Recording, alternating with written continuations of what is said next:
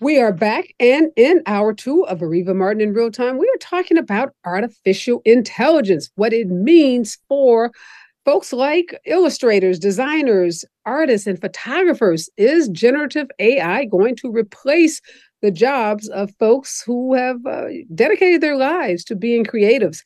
Uh, joining me in this hour is Mohar Chatterjee. She is a Republic reporter at Politico, and she broke a story about California and the signing of an executive order by California governors Gavin Newsom to uh, basically get ahead of AI so that the state won't be shocked by what it means for its workforce. Thank you, Mohar, for joining me in this hour. Uh, let's talk about California. What exactly does this executive order uh, do? What does it direct the uh, members of Governor Newsom's cabinet to do? Right. So I will tell you that in this ca- this order essentially directs how California deals with generative AI. When I say California, I mean their state agencies. Uh, essentially, the the order seeks to set procurement standards for how the government acquires generative AI from industry. It talks about how they should start to understand some of the risks and opportunities uh, uh, associated with generative AI. It's it's really a first step, as as the California governor has said. And I can tell you from my reporting, what they're really hoping this executive order does, they're hoping it acts as an influence. It acts as a standard setter for private industry hoping to work with the government, um, the California government in particular, especially on generative AI. Now, I, I, read a quote where I believe it was the governor said AI is the, the next internet. So, is there any concern about you know how big is this going to be I, I think most people have if they weren't familiar with artificial intelligence, they probably now have heard about it in the context of the Hollywood writers and actors strike. It comes up a lot as being one of the sticking points in terms of negotiations where writers are concerned that they won't be needed, that generative AI will write TV scripts and movie scripts. And even actors are concerned that their name, image, and likeness will be used uh, in a way that, you know, they don't have to show up on every yeah film project, every uh, episode of a TV show, because there'll be uh, a robot type person using this AI. Is that a part of you think what's driving Governor Newsom to you know direct the state to get ahead of this? I'll tell you this I know they're in conversations with labor unions, but that is not the focus of this executive order. But you do, a, you're actually bringing up a very important point. Point. There are some big picture questions with AI that remain unanswered, right? How are people going to be compensated for their data? These are questions that are playing out at the federal level. And honestly, this is a this is a question of people kind of empower people empower politicians policymakers picking their lanes and kind of picking off what they can control one of the things we know that the california governor has done is they are trying to control what they can control, which is the state government's use of AI. But the question of how industry decides the incentives of who gets paid, who gets to profit, who gets to benefit from artificial intelligence's big rollout, right, across the US, across the world, those remain unanswered. Those are questions that um, are currently underway in the Senate Judiciary Committee through the U.S. Copyright Office. The questions of likeness that affect the entertainment industry, you know, we're still figuring out whose jurisdiction that is. Um, so yeah, no, this is a this is a question that is on top of mind for people, and honestly, policymakers are trying to figure out how to address it. We don't we don't have a blueprint for this uh, as much as the White House has an AI uh, Bill of Rights on on the big picture scenario. I'm sitting here thinking about some of those congressional hearings where uh, the CEO of Facebook and some of the other big social media platforms have been hauled into Congress and they have to answer questions before these legislators, and the legislators are asking them like all the wrong questions they don't understand the answers.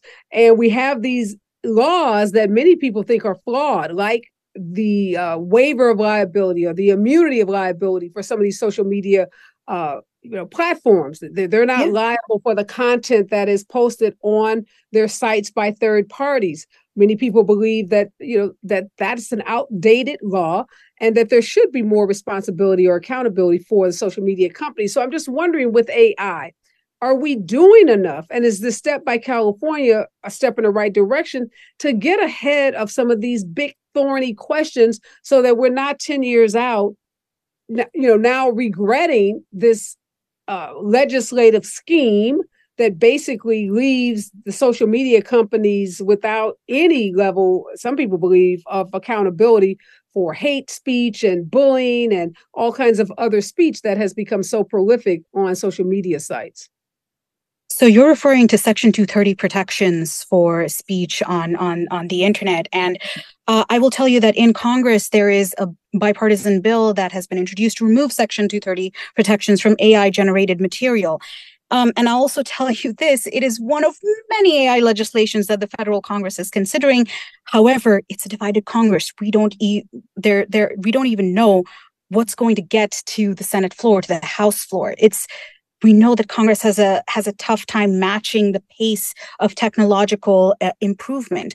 So the questions you're you're asking on whether the California governor is doing enough, I'll say the California governor is is picking his battles on what he can do.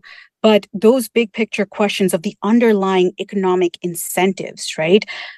Those, again, they're playing out on the federal level right? And those are Senate judiciary questions. But when you get to that stage, there's so much back and forth on what gets to go to the Congress, who gets to vote on it, that we honestly don't know if we're going to be able to to see that that economic incentive materialize in real time. But Why was it so difficult uh, for our government to hire, bring on the experts? I, I saw Netflix was advertising a job for an AI specialist. They were going to pay like $950,000 a year for this specialist to come on and presumably help Netflix figure out how it could cut costs and use AI to presumably do some of the tasks that they are now paying humans to do. So, how mm-hmm. come we don't see the state of California, the US Senate, the US Congress bringing on some of these same high level uh, you know, deeply talented, deeply knowledgeable individuals so that we're not fumbling, you know, our thumbs and trying to figure out something that could have such a profound impact on pretty much every aspect of our lives. You saw the story about college mm-hmm. admissions mm-hmm. or college students in this go round of college admissions using chat GPT to write their uh, applications and to write their essays. Mm-hmm.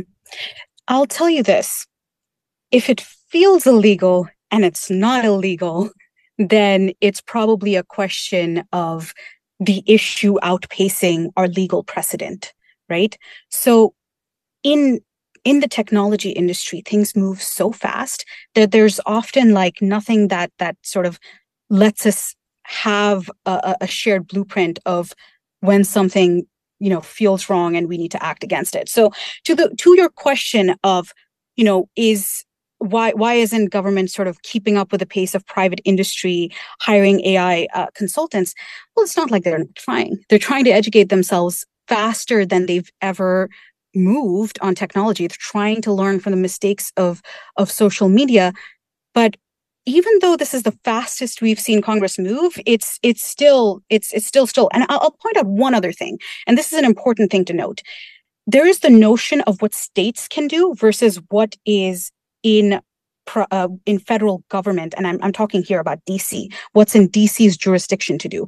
That fight over who gets to pick what is really important because if you have a bunch of states passing different laws about what you know is permissible with ai then you have eventually industry saying hey federal law you shouldn't you shouldn't like um like there's a there's a patchwork system essentially. That's the word that gets used. There's a patchwork system. And so you're kind of galvanizing this entire system of lobbyists on on the state level versus the federal level and then you're coming into this notion of a gridlock of of of um you know trying to pass a law at all so mm-hmm.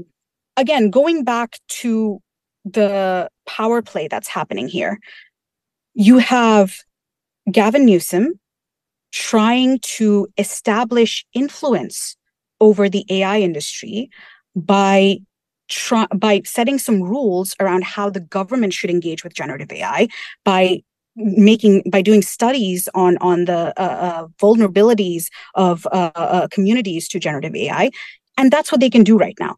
It takes a lot for the policymaking apparatus to move right um, and and that's kind of the fear with ai activists that's going to take something big for for law to move so do you see other states uh, looking mm-hmm. at what California is doing and saying, hey, we need to get our act together. We need to get on this train. We need to create uh, some of the same policies, rules, regulations, protocols that California is doing. Are you seeing movement like this in other states? There are plenty of states that have introduced AI legislature in this uh, session, and I'm, I'm by this session I mean 2023. I'll say this: by signing an, an executive order through the governor's office, California, believe it or not, is kind of ahead of the curve. And that kind of speaks to the state of tech policy in the US in general. Um, there are other states that are making headway on other issues. For example, Washington State is has um, laws on on uh, how AI can be used for election disinformation. Um, but on on the congressional side, weirdly enough, there is a parallel with Senator Gary Peters trying to pass laws through the Homeland Security Committee. Um, but long, long, long story short, California's kind of ahead of the curve on this. I'm afraid. Well, we're not surprised. Uh, you know, the mm-hmm. saying is, as California goes, so does the rest of the nation, or so goes the rest of the nation. Be interesting to see, as you said, what uh, happens as a result of this this executive order, this study that has been commissioned by Governor Newsom in terms of how the state state agencies uh, may use generative AI. I think the big question for so many people still is around: What does that mean for my job? What does that mean if I am the you know, I, I have a job where I write college essays for kids, and now they're going to chat GPT, getting those essays written in like seconds, if not minutes. You know, are, are we replacing or displacing huge swaths of our labor market? And mm-hmm you know, if, if they're not, if I'm not writing essays for college students, what am I going to do for a career? And I think that's the the big elephant in the middle of the room. So many people are afraid that AI is coming for them and coming for their job. Thank you so much, Mohar, for your great reporting and that story in Politico about California leading the way uh, trying to get ahead of this AI, generative AI uh, technology, because this train has left the station. Stay with us. When we come forward, talk to we're talking to some Black creatives about what generative AI means for them and the work that they do. Right here in KBLA Talk 1580. We are, and in this hour, we are talking about artificial intelligence and the impact that it has on particularly creatives, human creatives, and are companies using generative AI instead of hiring human artists, illustrators, designers, and photographers? And what does the proliferation of apps like Chat GPT mean for creatives and all kinds of folks who uh, make their living, you know, creating either content or music or visual uh, you know, content. So joining us in this section, in this hour, is Dulce Beira, Beira. Uh, she's a tech blogger and digital creator, and Charles Baab. He's a creator producer of Tec Leimert. Thanks, Charles, and thanks, Dulce, for joining us in this hour. Really interesting conversation uh, with a reporter from Politico about California and this executive order from the governor, basically uh, directing his staff to study the impact of generative AI on state agencies. I want to get from both of you your experiences. There are lots of stories on the internet of like songs that people thought were made by Drake going viral, uh, lawsuits that have been filed by creatives uh, you know, claiming that their images were stolen and replicated and they weren't compensated for the use of their images. So let's start with you, Dulce. What has your experience been like with generative AI? Um, so I've been working with generative AI, pretty much all of the tools that have been available um, throughout alpha and beta stage now for about two years, um, really heavily. Um, I got lost in Midjourney quite for quite a while and got inundated with the abundance of variations that I was able to create of art and different types of art.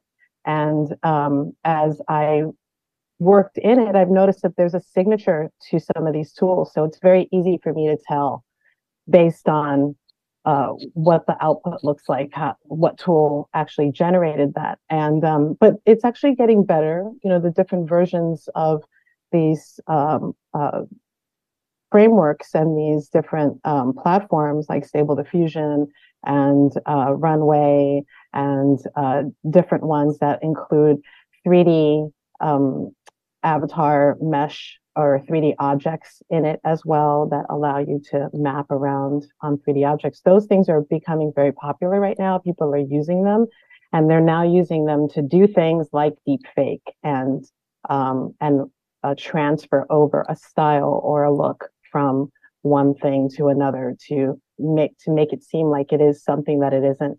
And that is a little scary um, for people who don't really understand the tool sets or don't understand how the tool sets work um, and are can also be easily fooled um, based on whatever their bias may be or their belief systems are um, and then they could like pro- proliferate that as uh, false information or misinformation across the internet and it takes smart people like us to be like no that's not right you know um, so i work with startups that are um, making tools that could detect those things mm. to help figure that out for you to make it easier for you to filter and say okay this is actually ai and in fact um, you've got a lot of that filtering into meta's platform at the moment i've been seeing that heavily right now in their threads platform as well as in the facebook platform where somebody will post a picture and then it'll it'll have a little disclaimer and say, nope, this is actually generated with AI. Uh, just be careful. Yeah. So there's safeguards happening. We have to be more aware. Um, I can I would love to go deeper on a on a deeper subject that as as it impacts uh, the Black and Brown community, but I'd let Charles yeah, talk about. Definitely, like, uh, I definitely want to talk about the impact on Black and Brown communities. Let me start by letting Charles jump in the conversation, though. Charles, have have your experiences in general been positive or negative with generative AI? My experience has been overall positive with generative AI. They're just tools that people can use to actually improve the performance of what they're working on, the task they're working on. Be that a, a, a letter, a movie pitch, there's a number of things you can use generative AI for. You can actually put together a whole entire presentation with generative AI. You can actually run through every slide and then actually generate every image that you need for it and get a really solid uh, a product out of it. And I think that's one thing we that it's positive we have these tools. We just have to know how to read them. One thing we don't have is an internet literacy class. Like everybody jumps on the internet and everybody thinks the internet's a real place and it's not. And they don't know what's real or fake. It's better if we have people hop on the internet thinking that everything is fake than trying to discern if something is real or not. But do you have any concerns, uh, Charles, about big companies like, you know, the the strike now, writers and actors? A big part of the negotiation sticking points is around the use of AI. So you said you can write a script, you can write a letter, you can do a whole presentation with AI. But if I'm a company and I used to hire you, graphic artist, you, content creator, you, writer, to create a presentation I needed to give for, you know, as a company, and I can do that through AI, why am I going to hire you? So am I, you know, are we going to see folks like you displaced because AI can do the job? Uh, when you look at generative AI, it's multiple voices coming together to make a product. And that usually shows up in the work, as Dulce was saying. You can point it out and see it. If you hire a good writer, they can create a script with generative AI, but they'll go through it personally and re-edit that script to have their singular voice, to put their signature on it. Generative AI will not have an individual's touch on it. It will have a bunch of individuals' touches on it, and it, it shows up really rather rather easily. I, I hear you, but don't say I heard I've heard writers say again, members of the uh, Writers Guild say uh, show or production company that maybe would hire 10 writers now hires one yeah. to go through that generative AI produced script to do just what Charles said, to give it that personal touch.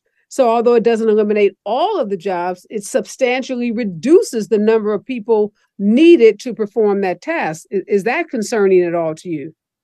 It's concerning to the degree that um, the system in which facilitates that kind of work environment that like crams writers into small spaces and forces them to crank out content, just constant content that um, potentially will just be mind numbing to some people and you know not necessarily be uh, of value other than it's just playing in the background.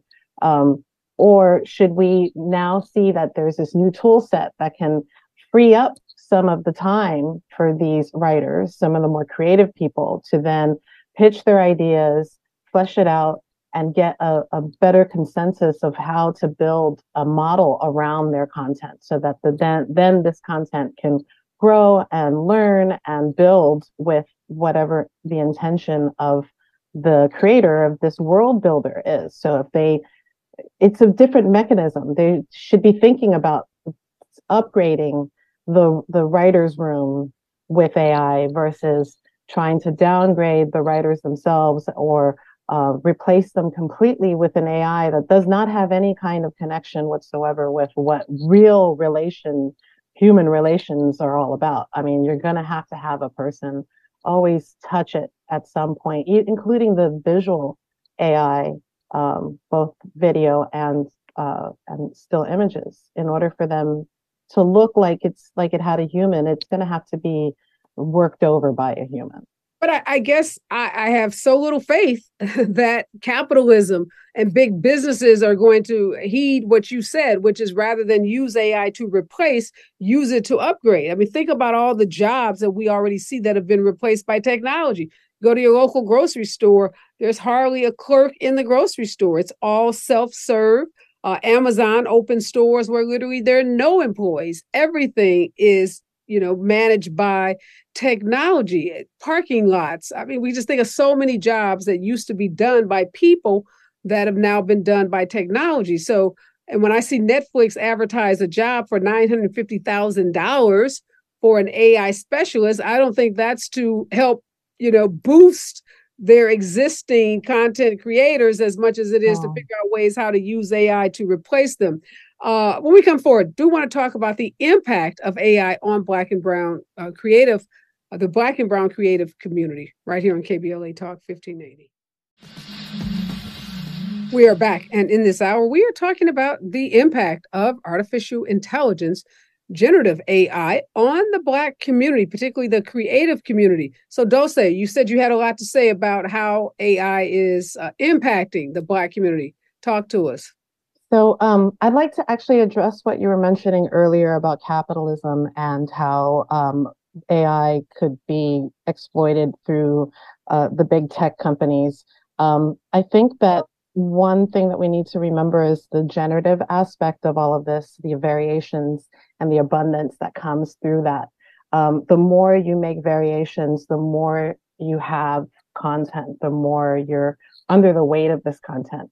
Um, they're going to realize very quickly that a lot of this can't be metered, um, especially since most of these uh, AI models are open source and available to anybody. Um, I'm teaching my sons who are in their early 20s how to create their own AI models based on their own data sets for music videos. So they can make their own music videos or to even um, come up with some different sound libraries that they can use in their music. So teaching how to use these things to enhance uh, what you already do or the creative kind of pipelines that you already work with, I think is very imperative right now to show people and also to um, illustrate how uh, it's not under the control of one particular entity or multiple different entities. You can take your own and build for yourself off of these. It's always been that way. It's it's the way of the internet. The web has always been this way. Um, it's uh, only been recently that we've been funneling it through big corporations like X and um, Meta and TikTok or ByteDance, whoever these big corporations are, they're the ones that are trying to force us to think that we have to force, we have to go down their funnel, but we don't. Um, there's a thing called WebXR. I'm a spatialized technologist and I push WebXR, and WebXR is the tool set to make your own metaverse on online and have your own uh, VR and augmented reality, virtual reality kind of experiences online. And you could do that with a website and a domain name. Um, just know how to JavaScript and and uh, HTML, and you could build that. So, so Dulce, you just said all these things that everybody can do that are so simple, and you used about twelve or fifteen words. I got two of the best degrees in this country, and I don't know what you were talking about. So I'm That's imagining that my 92 yeah. year old that watches and listens to this show is as lost as I am. So to People you, it's very easy yeah. and very simple, but to the average internet user that just goes on, check their Facebook, just check their Instagram, post a picture, it's not. It, it's intimidating and it's it's very scary uh, to us. And you know, you sound incredibly learned and you know, like this well, is it's not it's not too scary to Gen Z. A lot of Gen Z and a lot of Alt Gen Alpha. I have to tell you that. Um, they're pretty digital native with this stuff, and a lot of them are not posting their personal stuff online, even though they are consuming TikTok and they're going through the doom scrolling of TikTok and they're sharing the memes and things like that. They're very rarely posting any personal co- uh, content unless they are trying to be an influencer and they're trying to get go go viral and blow up and they have a niche and they figured out what what their little niche is that they can they can do you what know, does that mean for the rest of the world? Gen z's aren't the only people in the world. I'm thinking about a lot of these writers uh, charles and actors that i see out on the picket lines That a lot of these folks are not gen z's. These are baby boomers. These are uh, old stage or old age millennials. So, you know, the world is bigger than just Gen Z. What does that mean for the rest of the world? I think they will adapt, like the way that writers adapted from the typewriter to the word processor until like Microsoft Word to Google Docs. I mean, it's just another tool. Like we went from uh, writing letters and sending contracts through couriers and email and couriers and mail to actually sending it through email it speeds up the process. if you guys suggest that this this is a great tool and tech, I love technology, and yes, you're mm-hmm. right. We used to have to pay people to pick up things and deliver them for us, and now we can you know shoot a quick email. But then why are the writers and why are the actors? Why are they saying we are nervous, we're worried, we're concerned? Not just the writers and the actors. It's it's the lawyers, it's the coders, it's oh, the programmers. No, that's not true. You, Go yeah, no. You can see the writers themselves. I have writer friends that have been on this show. We've, but no, but but, but I'm saying that lawyers and and programmers are all shaking in their boots too. I go I go to I go to programmer conferences and everybody is shaking in their boots about AI because you can now easily use ChatGTP to write an app. You don't need to hire a, a hundred thousand dollar developer to crank out an app for you anymore. Now you can do it and you can test. You but can that's my very point. That's yeah. my point. So if yeah. Sony doesn't need to hire a programmer because they can crank out an app, what does that mean for these writers and actors who are not, you know, the the mega stars, the, the you know the, the working actors, uh, and some of these studios that are, uh, in, in their opinion, and the opinions of the writers and actors, trying to exploit their name, image, and likeness and, and not compensate them fairly for it. it. It means that things are fundamentally changing. And, yeah. and we really need to step back and think about morally and ethically what this all means for everybody included. Um, I was at a at a conference where somebody asked, "What happens when this gets into the wrong hands?" And we all collectively said, "It's already in the wrong hands." Mm-hmm. That's scary. yeah, no, it's the truth. It's the truth. And now it's just about giving it to everybody and to making making sure it can get into everybody's hands. before we run out of time, I do want to talk about the impact on the Black community. Charles, what do you think AI does it have any particular impact on the Black community different than other communities? Uh, I would say no. What it can do is give you a leg up if you choose to learn it. If you can choose to learn how to create your own AI or work with a bunch of AIs, it can give you a leg up on things. It's kind of like you can ignore it and watch it take take your job, or you can take part in it and enhance your probability of doing a job.